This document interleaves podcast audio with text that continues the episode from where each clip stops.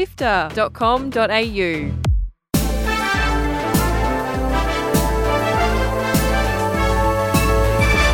Hi, I'm Fiona Bartholomaeus. And I'm Kyle Pauletto.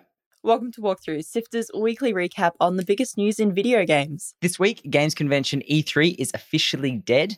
Epic wins massive case against Google, and the day before, developer Fntastic shuts down after disastrous launch. Here is the news for Sunday, 17th of December. Let's go. Join the Sifter community on Discord at sifter.com.au forward slash Discord. The legendary games convention E3 is over.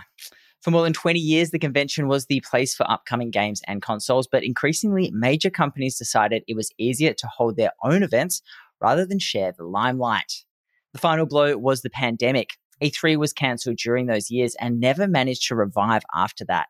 Organisers, the Electronic Software Association, did try to revive the event this year, partnering with PAX organisers ReedPop briefly, but it was eventually cancelled less than three months before the event was supposed to happen, when none of the major platforms signed up. It's hard to understate how big of a deal E3 used to be. In the time before Summer Games Fest, PlayStation State of Plays, and PAX conventions, it was the place where players found out about the new games. It was also a place of pilgrimage for emerging game writers, too, a chance to be in the room where it all happens. It thrived mostly in a time before online media took off, when most of the game news came from magazines, but the ESA isn't completely off the hook for E3's demise. It was far too slow to react to changes. Epic Games scored a massive win against Google this week, which might just change the way mobile games are played and made forever a jury found that Google used its control over Android to create an illegal monopoly in both app distribution through the Play Store and through its Google Play billing service. The case found Google was centered around secret revenue sharing deals with smartphone makers, big game developers, and that it was all planned to stop any rival app stores launching.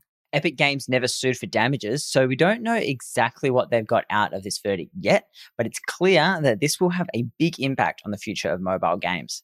Read the massive write up on the Verge's site. We've linked their story. Get ready to dive back into the world of Doom with several new levels to celebrate the franchise's 30th anniversary.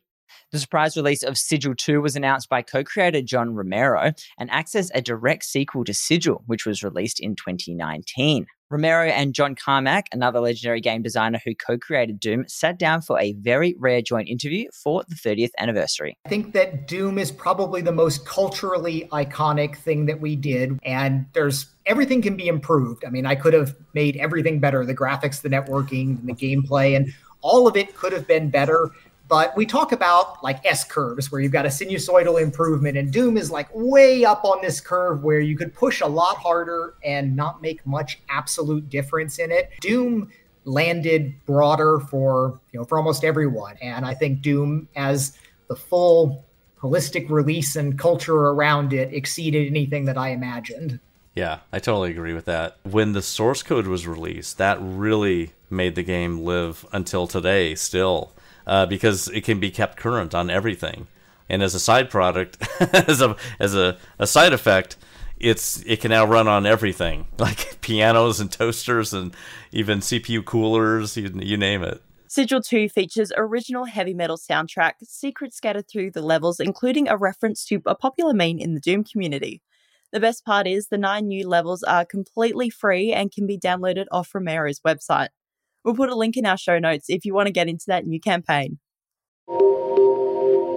The news for the Don't Call It an MMO zombie shooter the day before goes from bad to worse, with developer Fntastic shutting up shop. Four days after release, one of the most wishlisted games was pulled from sale.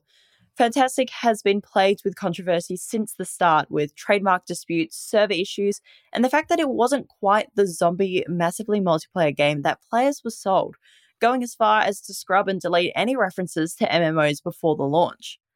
Fans had taken to Steam reviews and the Discord server to vent their frustrations, but now the official Discord server has broken down and barely exists, and the YouTube channel has gone dark. A lot of people are accusing the studio of scamming players. The studio has not received any income from Steam and won't in the future. And the official Fntastic Twitter account posted saying, This was our first big experience. Shit happens. But it's crazy to see this game and the studio unravel so quickly and so publicly. Simon Carless from Games Discover Co. said the game sold around 201,000 copies with a massive 46% refund rate. Normally, that's in the single digits, but Steam is now offering refunds to everyone who bought the title. Some more cancellation news, this time from Naughty Dog.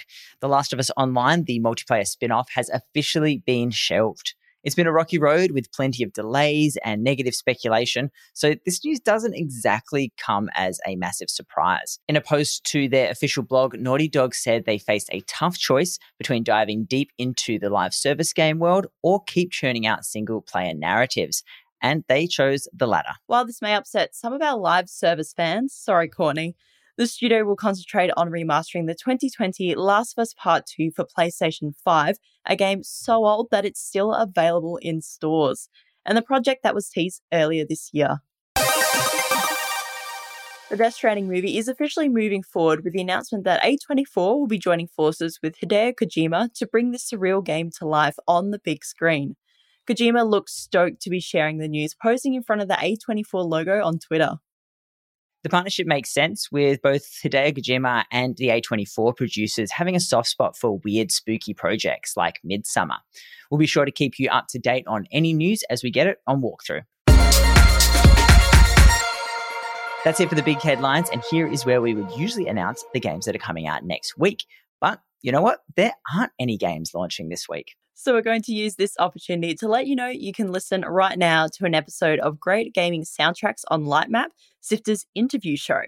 Gianni was joined by ABC Classics host of the game show, Meena Shamaly, and they went through eight of the best from 2023.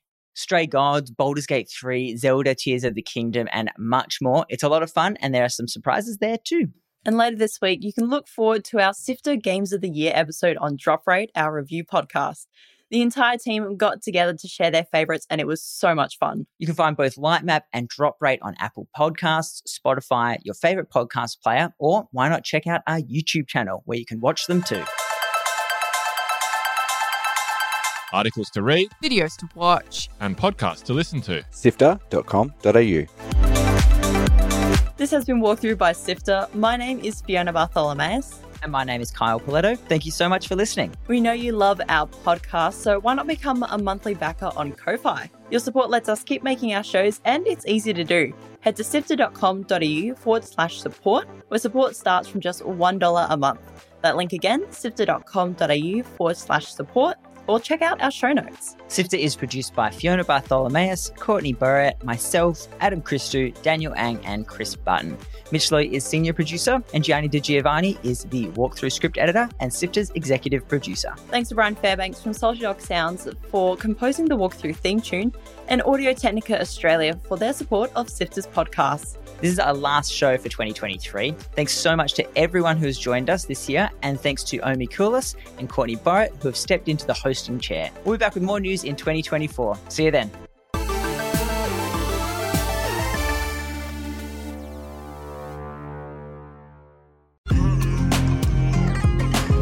Hi, Chris Button here from Drop Rate, Sifter's video game review podcast. Unicorn Overlord might have a strange name, but don't dismiss its tactical prowess. It uses a, a tactics mode, um, and which is similar to the Gambit system that was in Final Fantasy XII for your um, uh, your squad mates, and you can say, okay, well, you know, Hodrick, who's my legionnaire with the big shield, I want him to prioritize protecting the back row. They're going to take the most damage. If they take a physical hit, they're going to go down, but I need them to be protected. So you can get quite granular with this, and I reckon you could build some pretty wild builds that are totally game breaking, um, but it's kind of the fun of the tactical squad based gameplay in Unicorn Overlord. Tune in to Drop Rate to find out why Unicorn Overlord might just be one of 2024's sleeper hits available now on Apple Podcasts, Spotify, and wherever you listen to podcasts.